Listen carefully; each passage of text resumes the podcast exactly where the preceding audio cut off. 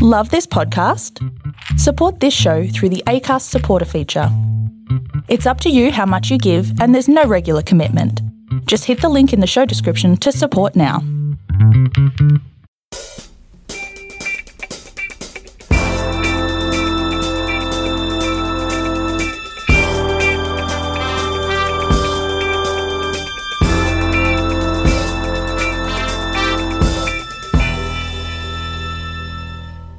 Welcome to the Superconscious Success Podcast, where Jen and her Superconscious Success family co hosts bring you valuable content each and every week on topics relating to manifestation, spirituality, and most of all, using your superconscious to manifest success in all areas of your life. Now, on to today's episode. Hey there, Superconscious Success fam. Just before we get into the interview, this is just a brief message. Uh, this is actually a recording of the 2021 Superconscious Success Summit interviews. If you do want to check out the introductory for all of the guests, then you can go across to our Superconscious Success YouTube channel where you'll be able to find all the introductions. These particular podcast interviews will be the interview only. Okay, thank you. Now let's get on to the interview. Hey Super Conscious Success fam. Welcome back to another amazing interview on the Super Conscious Success Super Summit. In this interview, we are going to be talking to an amazing woman called Margaret Loftus. If you have not yet listened to her personal story, you must go across to YouTube and check that out because she will go into how she actually became involved in the, the Enneagram. I got it right that time. And um, and in this interview, we're going to be going through what an Enneagram is and why it can play an important role in discovering your purpose, how it can help you to raise your level of consciousness, um, what your nine personality st- what the nine personality styles are. Um, how they can help with leadership, emotional intelligence, communication skills, and so much more. Um, I am a beginner on this myself, but Margaret is going to, I'm going to be learning right alongside you. So I'm really, really excited about this. So, hey, Margaret, how are you today? Oh, hello, Jen. I'm well, thank you. I'm just to say that I'm actually on holiday, so that's why I'm outside. And the fantastic. Wind... No better place to be when you're on holidays is out in nature, huh? And you're in your backyard. Yeah, I'm up on a veranda at the house I'm staying at. Yeah. Nice, nice. And you got family around you and all sorts at the moment. Yes, so. I have. I have. Uh, yeah, kids working from home, as, as in young adults, job yes. because of COVID. But yeah, I have. That's why I'm out on the veranda. fantastic, fantastic. Okay, so today we're actually going to be talking about the Enneagram, and um, and you've got some really important information to let us know about. Uh, you are actually going to be doing a workshop in the VIP day, so if people haven't yet signed up for that, that's on the final day of this summit. And um, and allows you to. There's going to be six workshops that are going to be done on that day, and um, the Enneagram is one, so that we can start to really delve into who our true self is, delve into those personality styles, because of course we can only cover so much in an interview. So um, a workshop's a lot more like a lot more interaction um, but it's yeah it's an option if you want to delve deeper. And if you look at the introduction video at youtube then margaret has actually got into some other options if you live within melbourne that can help you learn a bit more too. So let's start off margaret by just going into what is an the enneagram and how important is it when it comes to spirituality and also discovering your purpose? Hmm. Well, the Enneagram is an ancient wisdom system. Mm-hmm. Um, they reckon it could be two, 3,000 years old. Uh, but it, it has incredible insight into what drives people, the way they think, feel, and behave. Um, it's it also helps us bypass, or not bypass, uh, because it's nothing about spiritual bypassing. It's about actually doing the work. Yeah. It helps us recognise some of the patterns of behaviour that that have we've developed from a very young age, and we all do it.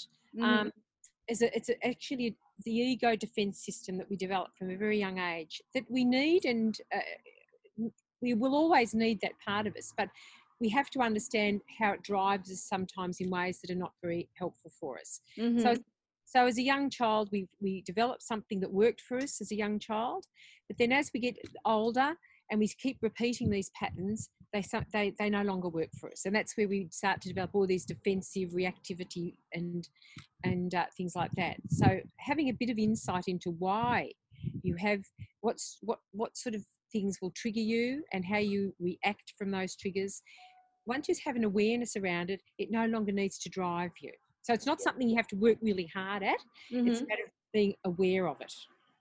Okay. So so this actually so this actually starts from a very young age when we're actually children and we have had belief systems um, that have been created. Does this have to do with the belief systems that we're talking about? It starts before that. It's mm-hmm. more, you know, it's always the question nature and nurture, you know, mm-hmm. made this way, are we born this way? I think it's a bit of both. Yeah. I think certainly come out with a certain sort of temperament, and then it's how you respond to some of those very early childhood experiences um, that that forms this personality side of us. Okay, so so when we use the enneagram, um, how is it that it actually helps us to raise our consciousness? Hmm. Well, as we talked about before, the enneagram shows us what this performing false self is. Mm-hmm this defensive part of us that we've used, you know, it, it, to, to get us where we are in life. And, yeah. and some of it can be very, it can be positive, but, but if it becomes this unconscious driving motivation that we're not aware of, it then takes hold of us and it just runs our whole life. Mm-hmm. So, what the Enneagram helps us is, is, to do is to see beyond the defenses into what is our true nature? What is the essence of us? What is it? Who was I really born to be? And mm-hmm. who am I essentially, my essential nature?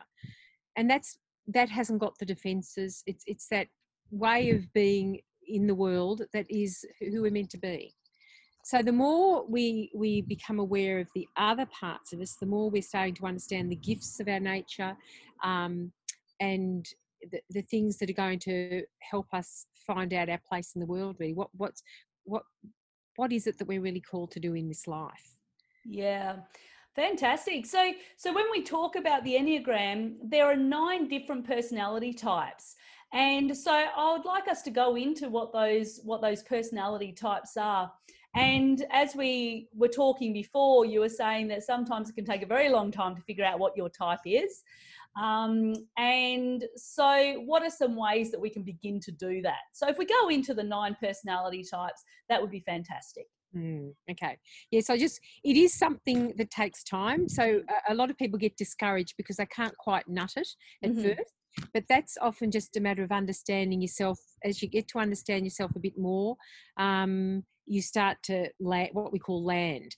But don't try to type yourself too quickly. I've had people come to workshops that are so sure they've they've done a test online and they're so sure they're a certain type. Yeah. And then when you start to work with the system, they realise it's actually not them. And when they do eventually land, that it's all of a sudden this aha, of course, and then they start to blossom. Yeah. So that's what I don't people uh, need not be too worried if they're not going to find their type. Funnily enough, I'll go through the types and you'll probably pick a lot of people in your life. Oh, yeah. Oh, I know that's my husband, that's my son. And but when it comes to yourself, it's a bit harder.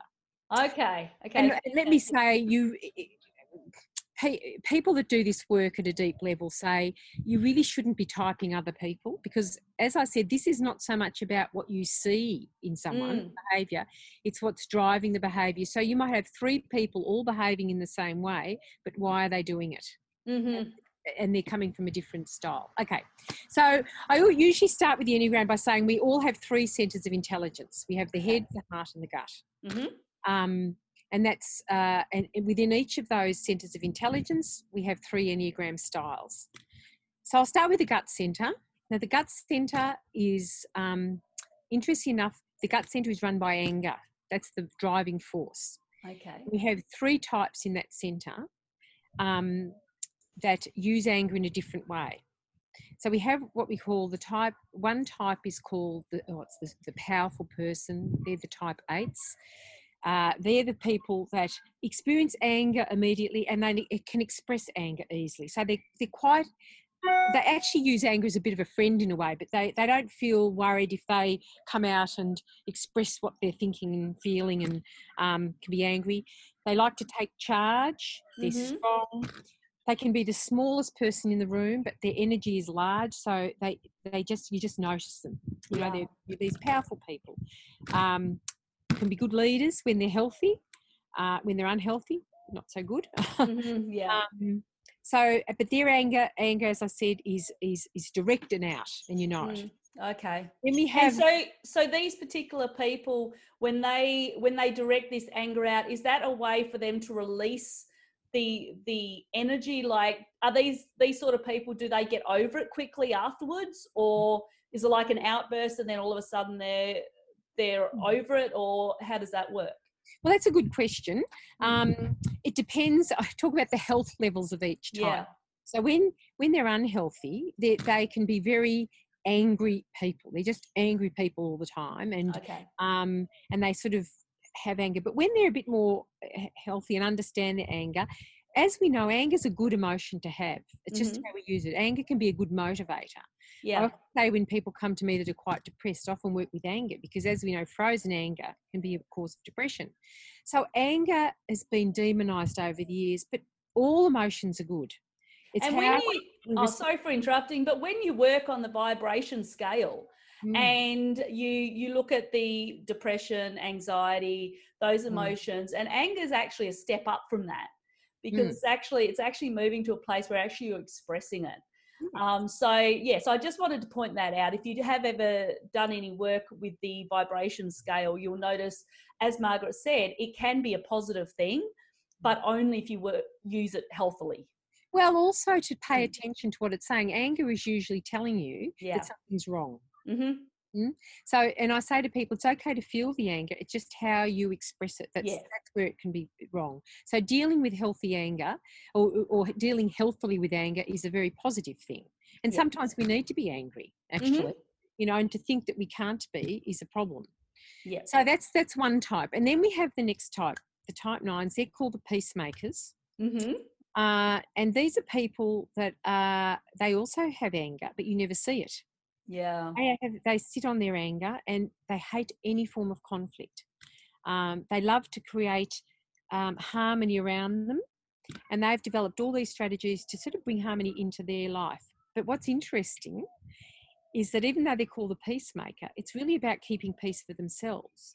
Yeah. Because say they're in charge of a team or even in a, a parent in a family, if there's some conflict that needs to be resolved and they're avoiding that, they're actually mm. not causing peace for other people. They're actually causing a lot of frustration in other people. Yeah. So, so part of the work for the nine is to get in touch with their anger and feel it, and mm-hmm. that can be motivation for action. They're also people that uh, they they use their anger passive aggressively. Yeah. So they they can become very stubborn. Mm-hmm. Even though they're lovely, you might ask them to do something and they'll say yes, they'll do it, but they have no intention of doing it but they don't yeah, want to say they no. They just don't want the conflict. They don't want the conflict of saying no. Okay. So yeah, but they're also they're called the mediator as well because they also their energy goes out to other people. They disperse their energy and they have a sense of what other people are thinking and know and and to the expense of what they really know about themselves. Yeah. So another bit of work for the for the type nines is actually to find their own voice. Mm-hmm. They have it, they're just not in touch with it. So that's the nines. And then we have the type ones. These are called the good people or perfectionist. They also have anger. Yeah. You, because the good person shouldn't be angry, they think, their anger is always just below the surface and it comes out as like an irritation. So they always feel like they could just explode any moment. And the thing about oh. they're very critical and judgmental people. Um, but they're they're judgmental of others because they're very hard on themselves. They, have, they set themselves very high standards. Mm-hmm. They're very, um, and they always have an idea of what thing, how should, things should be, according to their worldview. Yeah. So they're okay. You're okay with them if you're fitting into their what they think things should be. But if you're not, then you feel this criticism and anger sort of come out. So do you find that? So if you if you don't fit within their realms of expectations because it comes down to expectations doesn't it with those sort of people? Mm-hmm. and if mm-hmm. you don't then that's when that's when they'll start to explode and that's when the anger will start to come out. And yet when when someone does fit in the expectations then then they tend to be okay? Well there's a scale in here. Once again it's to do healthy and unhealthy. Healthy and unhealthy yeah okay so when someone is totally unaware of, of this how they're they're driving, they they will explode a bit more often. And and the thing about the anger of the type one is it's very direct. It's like an arrow to the heart. They just know how to get you, and you feel yeah, know, um, very critical. Um, but but as I say, you have to be compassionate with them because they're very hard on themselves too, and because they're this they have this perfectionist nature. They're always putting a lot of um, a lot of expectation on themselves and because they have such high expectations on themselves, they have a lot of high expectations on someone else. They're the sort of people, for instance, that, for instance, they won't reward themselves with a break until their task is done. Yeah. So yeah, they're so perfectionists. And but they're also great to have on your team because if you give them a task to do, you know that they will do it and they'll do it well. It, it's interesting because as you're going as you're going through this, like you said at the start, you start to picture people in your life that um, we see like this and whether they do or not mm. um, but the interesting thing is once somebody has recognized their the enneagram that they sort of like fit into because they do you find that they can actually fit into multiple enneagrams uh, we have all the types in us yes mm-hmm. yeah but, but only one will be your particular will be dominant Yes, okay. we, we can access all the types, and we'll talk a bit maybe now. It's we haven't got the time, but it's it, there's a symbol to the enneagram. There's a lot of lines and things in it, and um, and that shows you that you have access when you're under stress. You actually go to a, a type and pick up some of the uh, uh behaviours of that type, and when you're in a good relaxed state, you go in another direction. So part of the growth work is understanding what what energies of other types you need to bring into yourself. Okay, fantastic. Well, we'll keep going on with this okay. because I'm sure we can learn a lot more about that in the actual workshop. So, um, okay, so, so let's go. We have to the next slide, which is the yep. heart center. These mm-hmm. are the mm-hmm. heart centers, um, and these people are very much around image, and uh, their their motivation is sort of about disconnection and disconnection. So their emphasis is always on how can I stay connected, mm-hmm. and um, but they do it in three different ways. So we have type two, which is called the helper. And they're people that feel that to be loved and to get the, the affection and, and, and attention they need, they have to help people. Mm. And so they concentrate on meeting the needs of other people. Okay. But interestingly, not not always, not not necessarily everyone. Um, they help people where they feel there's something in it for them. right. Okay. Yes. Mm-hmm. At one level. So there's and the, one of the we talk about the passions and and and the but they also have a bit of pride around this. So they like to be seen as this the helpful person, and they okay. they are they're lovely. And once again, their they their energy goes out to other people, and they feel they seem to know the needs of other people almost before they do. Okay. But they don't. But they don't pay attention to their own needs. Mm-hmm. These people can often help, be always helping other people, going out doing things for other people, and they burn out. They can burn out. Yep. So they're always thinking, how can I stay connected? Okay, if I help someone and help people, then I, I know they'll like me and I can stay connected to them. Okay. So that's type two. I mean, I'm only, as you can understand, yes. this is I'm doing a very brief overview to a very complex system. Absolutely, okay? yes. We only have a limited amount of time. So then the next next center is is called is the type three, and they're called the successful person. Mm-hmm. These people are connected, are heart centered, but they actually bypass the heart. They, they they actually are not in touch with their feelings, and instead they have this the mask to the world because mm-hmm. to become successful, they need to be what they need to be to whoever's they're with. They're sometimes called the mm. chameleon. Yes. Because they can change change their shape a bit depending on who they're with to impress people so they can be seen as a successful person. And they they often are successful. They just know how to become successful people but the emphasis is always on i must be successful. And okay. therefore if i'm not successful then i feel this disconnection. So they they get their um, sense of themselves through being successful. Okay. And then, and they, and both, all the heart centers, if they feel disconnection, the, the emotion they experience is sadness. Okay. Yeah. Is that is that when is that when they tend to like you say sadness? So you're not talking about depression, sadness. You You just can talk. go for that. Yeah, you can go there. Okay. Yep. depending, yeah. So then we've got the type uh, four. Now these these people um oh there's there's various names for the, for them. Um, they can be called the the individualist, the um, special person, the romantic, and these are the artistic one one. A lot of artists, artistic people fall into this category, but not all. But not all people that need to be artistic to be in this type. But they're the people have they experience a, huge, a great range of uh, emotions. Mhm. So they are the people that can actually feel quite comfortable in melancholy. It's a, a place they know quite well.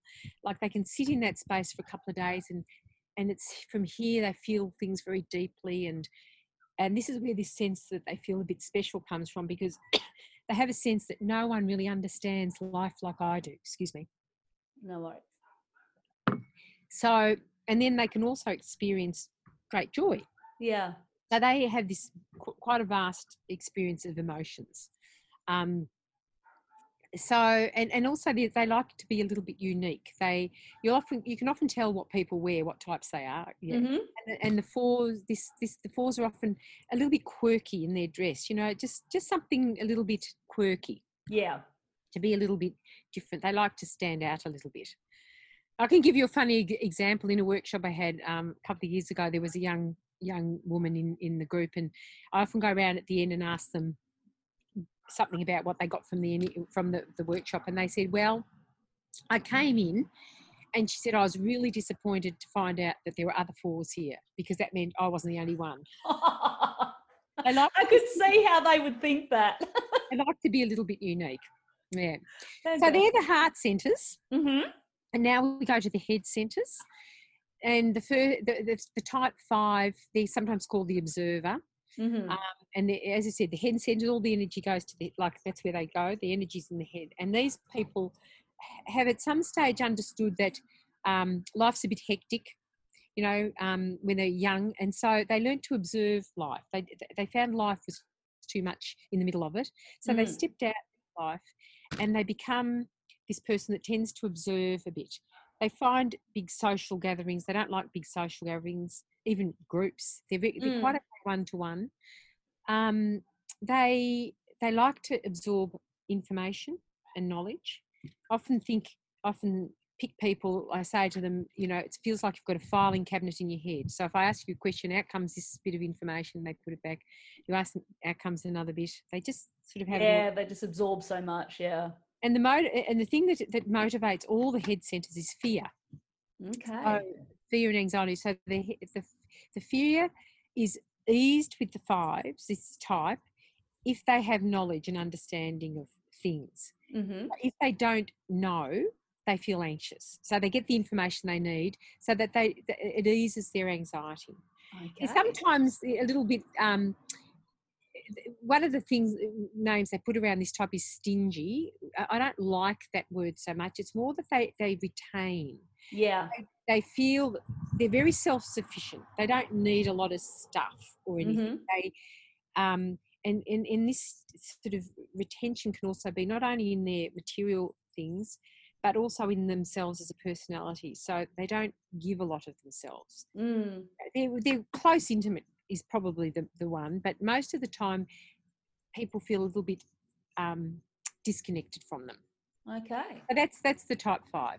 Um, then we have the type six and we have it's interesting the type six is an interesting one because we have uh, the phobic and the counterphobic in this. Now they're the center of the head triad so they're the most fearful of all the types. Hmm uh, and the way they ease, ease their anxiety is to, to be certain. So Okay. Uncertainty is what drives their fear. So if they're, they're not sure what's going to happen, they feel anxious. Yeah. So they, they're great. Um, uh, they like one of the names we give to these people is the questioner. hmm They're also called the loyal trooper. They are very loyal. They can be very loyal. Um, so they're always wanting, and they're always thinking worst case scenario. They tend to find they always find the worst case scenario of what can happen. Uh, so that's what makes them anxious. But the other thing, because of this, they learn to plan. So they're great planners. Mm-hmm.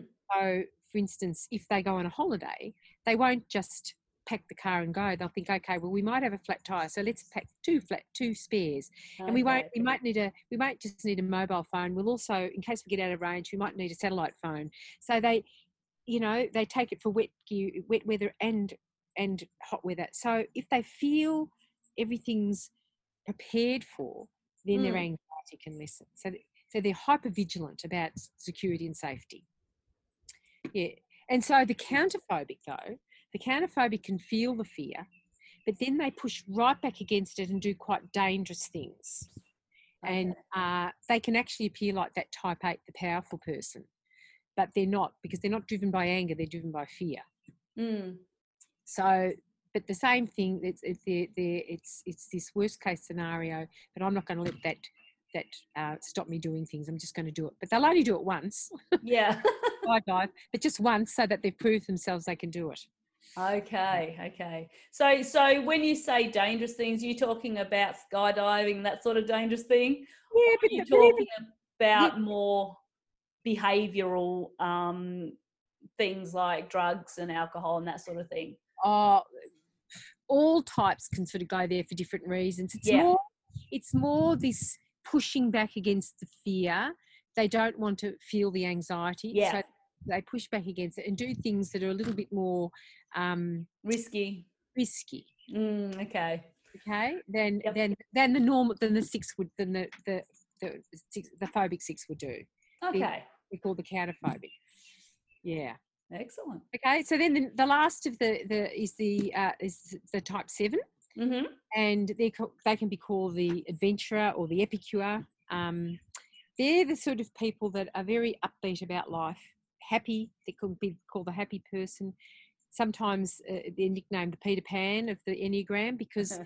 they they have fear. Mm. They don't want to get in touch with, with it. So their life is always about don't go to the pain I don't want to feel the pain. I don't want to feel the fear. I'll just keep life up and happy. Yeah. And they can come, you, you know, these sort of people that are upbeat all the time. They, um, um, they can become a bit annoying. they, they, always want you to be happy. They can't, don't like it when you're not happy. Yeah. Um, but they're also because their brains are so active. They're great creatives too. They've got uh, they they they jump from idea to idea to idea, and they can be very creative. They're a lot mm-hmm. of fun to have around, can really help life, lighten life up. Um, but they also want to contribute to the world. So even though people recognise this this happy, upbeat side, there's also a part of them deeply wants to contribute something good for the world. Okay. Yeah, but Fantastic. the work of the seven, the work of the seven is to actually get in touch with this pain and anxiety that they have probably kept hidden most of their lives. Yeah, I mean, yeah. I've I'm I often say to my my children, I mean, especially uh, my daughter, she's um, she's almost seventeen, and she's dealt with anxiety, um, as a lot of teenagers do. And I've I've said to her, I've said, look, I said you've got to feel your feelings mm. because I find that no matter what enneagram you're talking about, there is some suppression of feelings that that yes. we're that we're not getting in touch with, and by feeling it then it's often a relief um, that allows you to become your true self. Mm. Um, so that's why I find this really, really interesting. Now, if somebody was to um, they they figure out what their what their enneagram is, um, do the enneagrams change as you go? You you have different stages throughout life, right?